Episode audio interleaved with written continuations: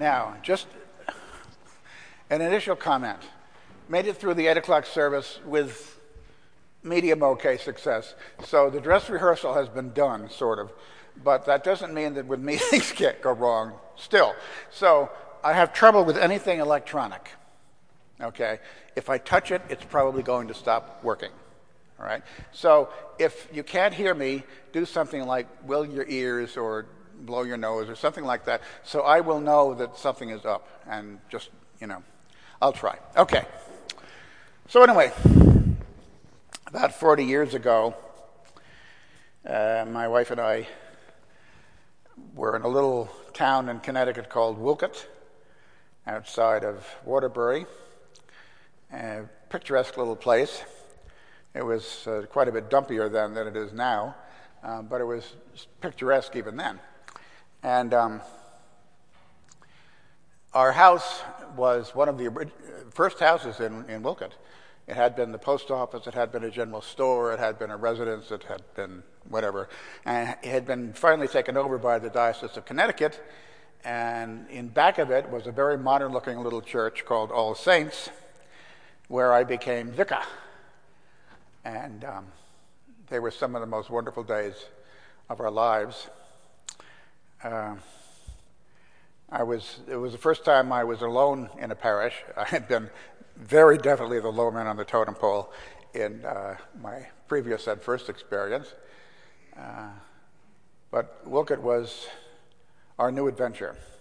And across the green, there wasn't much, but there was, uh, besides the town hall beside us, across the green there was the Congregational Church, including the manse for the Congo Church uh, with a new family that moved in almost immediately after we got there. I overlapped with the old congregational minister by about, I think, two months. And then bingo, he was gone, and there was a new minister coming in. Well, my wife and the new minister's wife became sisters almost instantly. Uh, and uh, that was the lead in to both families becoming very, very close and very very well integrated. Um, they had uh, two older boys who were basically young teenagers at that point. And uh, we had a kid, or of some kind or other, we didn't know yet, that was on the way. Um, they also had their youngest child, little girl, who was at that point three or four or five. I'm not very good with ages, but she was young. And uh, when our first came along, all of a sudden she had, oh boy, a little brother, a toy to play with and deal with and practice her uh, maternal instincts on for a while. And he, of course, never knew what it meant to be a, uh, an only child because he always had somebody hovering around him who was giving him orders. Um, he, he thought that Sissy was his, his older sister for a long time. At any rate, we were truly uh, a wonderful extended family to each other. And there was many a Christmas where the two families uh, spent a good deal of time on Christmas Day together, celebrating our common holiday. And our entertainment for the day was always their little daughter, their youngest daughter, who not only had some natural gifts, but she was also very much encouraged by her parents to perform for us. You know, and it started out um, very, very simple. She might have sung, I Wish You a Merry Christmas or something like that the first time.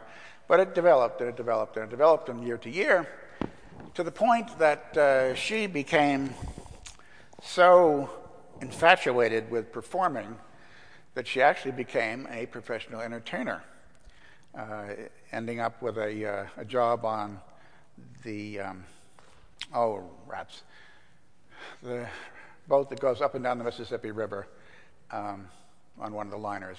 Does anyone remember that name? Because I don't. Um, anyway, that was her, and she was on ocean liners and that sort of thing. And uh, she's very good. You might even bump into her one of her one of these days. Her uh, a beautiful voice, and her name is uh, Sybil Chamberlain, is what she goes by now. But anyway, she um, still has been involved in theater and performing, even though now she's married with two kids up in northwestern part of the state. And my wife and I were not only determined to be uh, grandparents in proxy for her own parents who now live down in North Carolina, but continue to be in loco parentis, actually, for her and keep supporting her in her life. She's got, I won't go into it, but there, it's not totally peaches and cream for her right now. She's got some struggles with, with her husband's health and so forth. But she's still our girl. And uh, she has recently become part of one of the uh, theater groups in Connecticut. And we were going to see her perform in an adaptation of Singing in the Rain, which was going to be fun. And we did that just this past week. It was, um,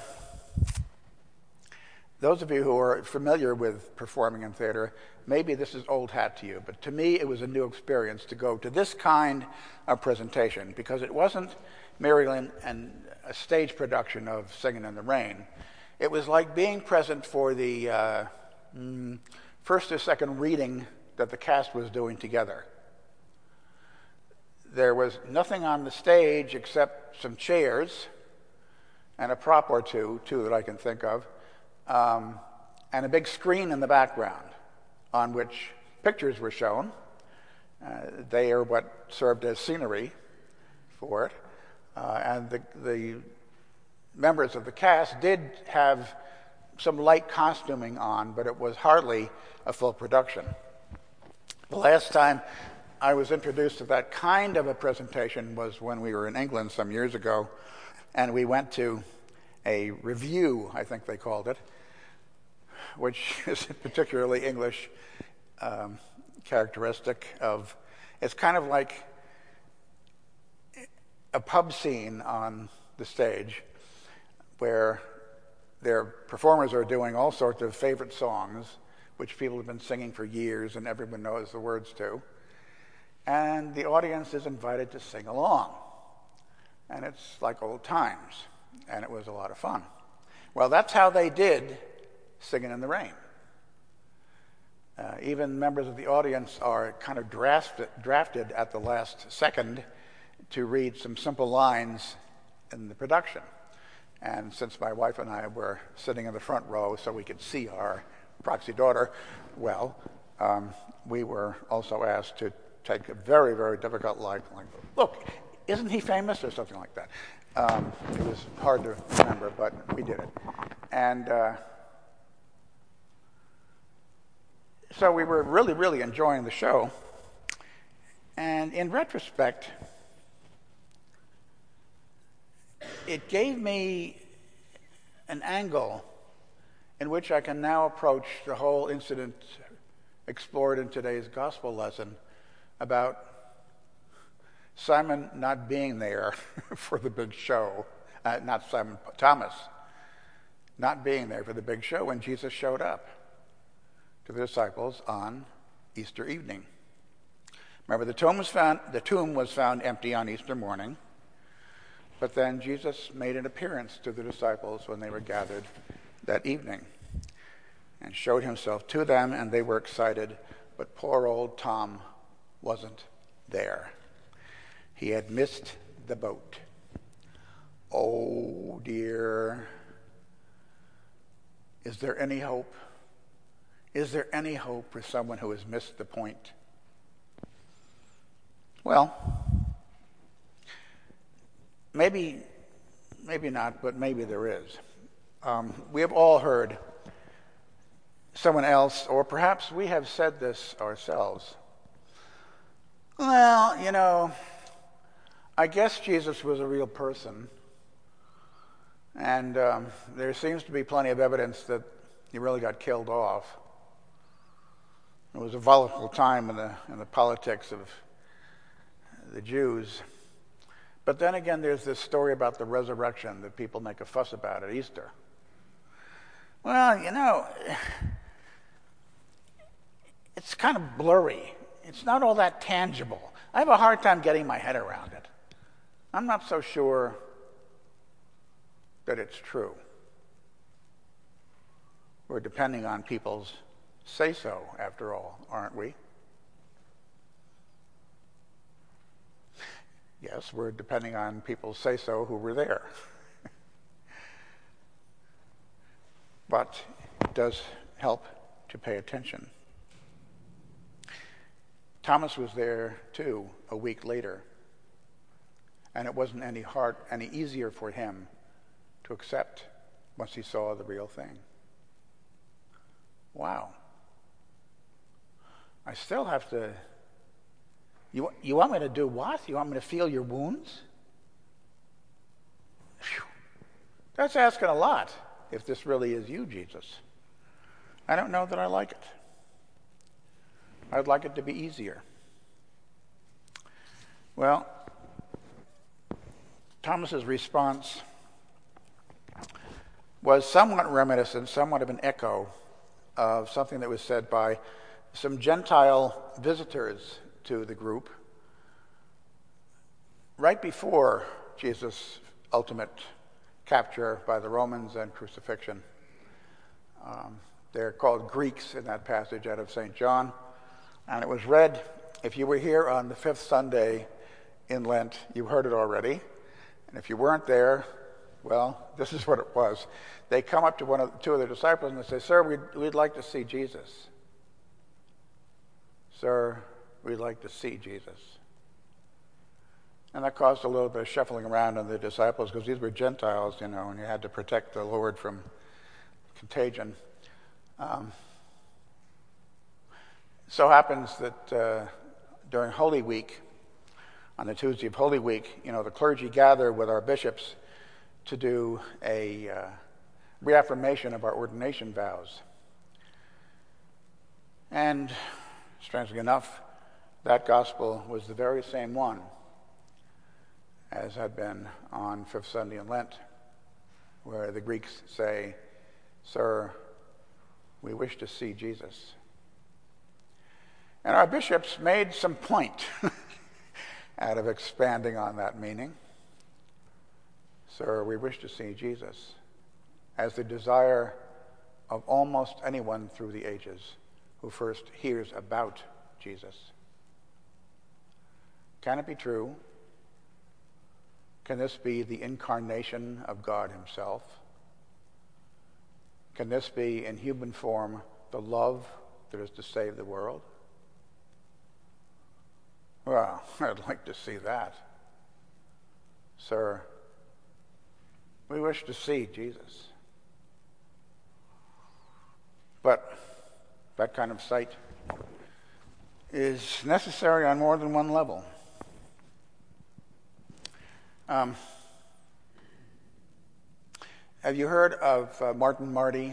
A lot of you have probably. He's a well known theologian of the late 20th century. He died uh, in the early part, a very early part of the 21st century. But he's been a, a great light for uh, many of us uh, for some time. His son, Peter, uh, is also a practicing Christian and a theologian and an ordained minister, and uh, heads up um, the magazine called Christian Century. And Peter Marty wrote an article where he was talking about his experience of calling on the church that he was interested maybe in answering your call there as their pastor. It was his first experience. It was his Wilkin experience, I guess. And um, he got to the place, and he went up to the front doors, and he clicked on the latch, and nothing happened. And so he tried harder, and finally, grunk, the doors came open. He was not impressed with that as a sign of welcome to the church, and he told them so. And they did call him actually. And he turned out to love that congregation very, very much. But he also made sure that very early in his ministry, he insisted that they make the place more accessible. And that was not only in a physical way, but in a, uh, a symbolic way. Because he said, the more, the easier it is to get in, not just the building, but the congregation, the more vital the ministry of that church is doubtless to be. So we had a successful run there, and the people learned a little bit more about being open and being doors. And that's what I wanted to mention now. Jesus said, I am the door. He also said, I am the way, the truth, and the life. He also said in John's Gospel, No one comes to the Father but by me. Now, those are phrases that are sometimes dropped in our laps as evangelism tools. Well, you want to, you know, bring, bring someone into the church, you want to build up the church, you want to make more Christians. Well, you got to, you know, confront them with these hard sayings in the gospel. And I would say, well, yeah, yes, but there may be a better way. Because sometimes it comes across as so harsh, uh, the point is missed. When I was a little kid, well, not that little, was in high school, um, I had an introduction to that kind of evangelism. And the mother of one of my really close friends. Uh, we used to walk to school together my house was farther away from school. I'd stop at his house, and he'd finish his breakfast, and we'd walk the rest of the way to school together. And so I was waiting down in his den uh, one morning while he finished his breakfast up a half flight of stairs, and all of a sudden I hear his mother's voice. Now, this is only my prejudice, but she was a native of Chicago and a very harsh Chicago accent, which sounded to me like, David! Oh, God. Um, yes? Have you accepted Jesus Christ as your personal Lord and Savior? And I thought, oh, God, um, what's this?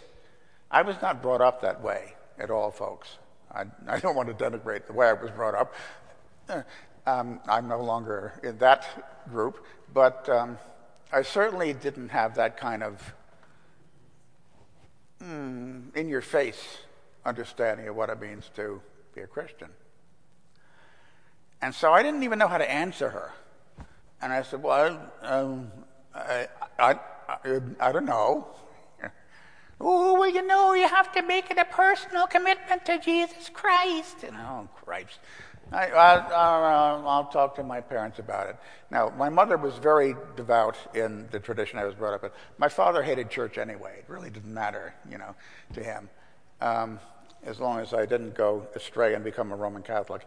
At any rate, um, it was one of those things where, frankly, I was put off. And if I had been this generation and not repressed about matters and that sort of stuff, and saying, instead of saying something like, oh, I don't know, I'll talk to my parents, I might have said, mind your own business, you old bat, you know. Uh, and that's the way it comes across to people nowadays. It can be very, very, very offensive. But even if you want to stick to the good, solid theology, which I would prefer to, that Jesus is the way to the Father, it's not as if there's only one door to Jesus. This, I don't know how many are here. 40, 50 of you. That means potentially there are 50 doors to Jesus sitting right here now. That's what your baptism was about. Mine too. Equal access to the Lord. And anyone who knows any one of us potentially has equal access to Jesus.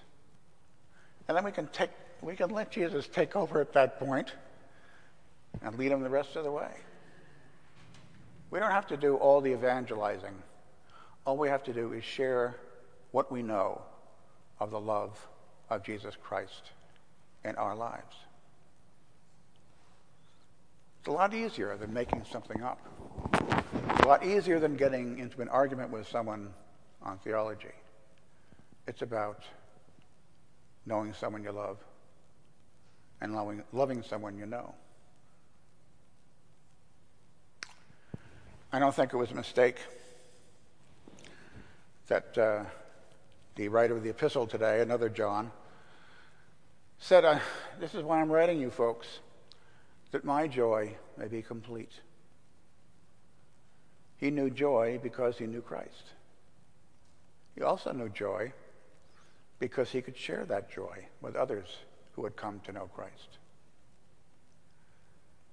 The cross was not necessarily undone by the resurrection, for the wounds remained.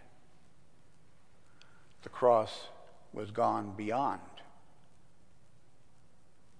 into newness of life and what's called life everlasting, life indeed. And potentially, all the doors here know the way in. It's just through our hearts. Why do you believe in Christ? Well, I don't know. You know, he's been good to me. can talk to him in prayer and uh, you know that sort of stuff, and I feel guided. And know, oh yeah. Well, I've never seen that. Hmm. Well, can we be friends? Maybe someday it'll just happen as we're together. Amen.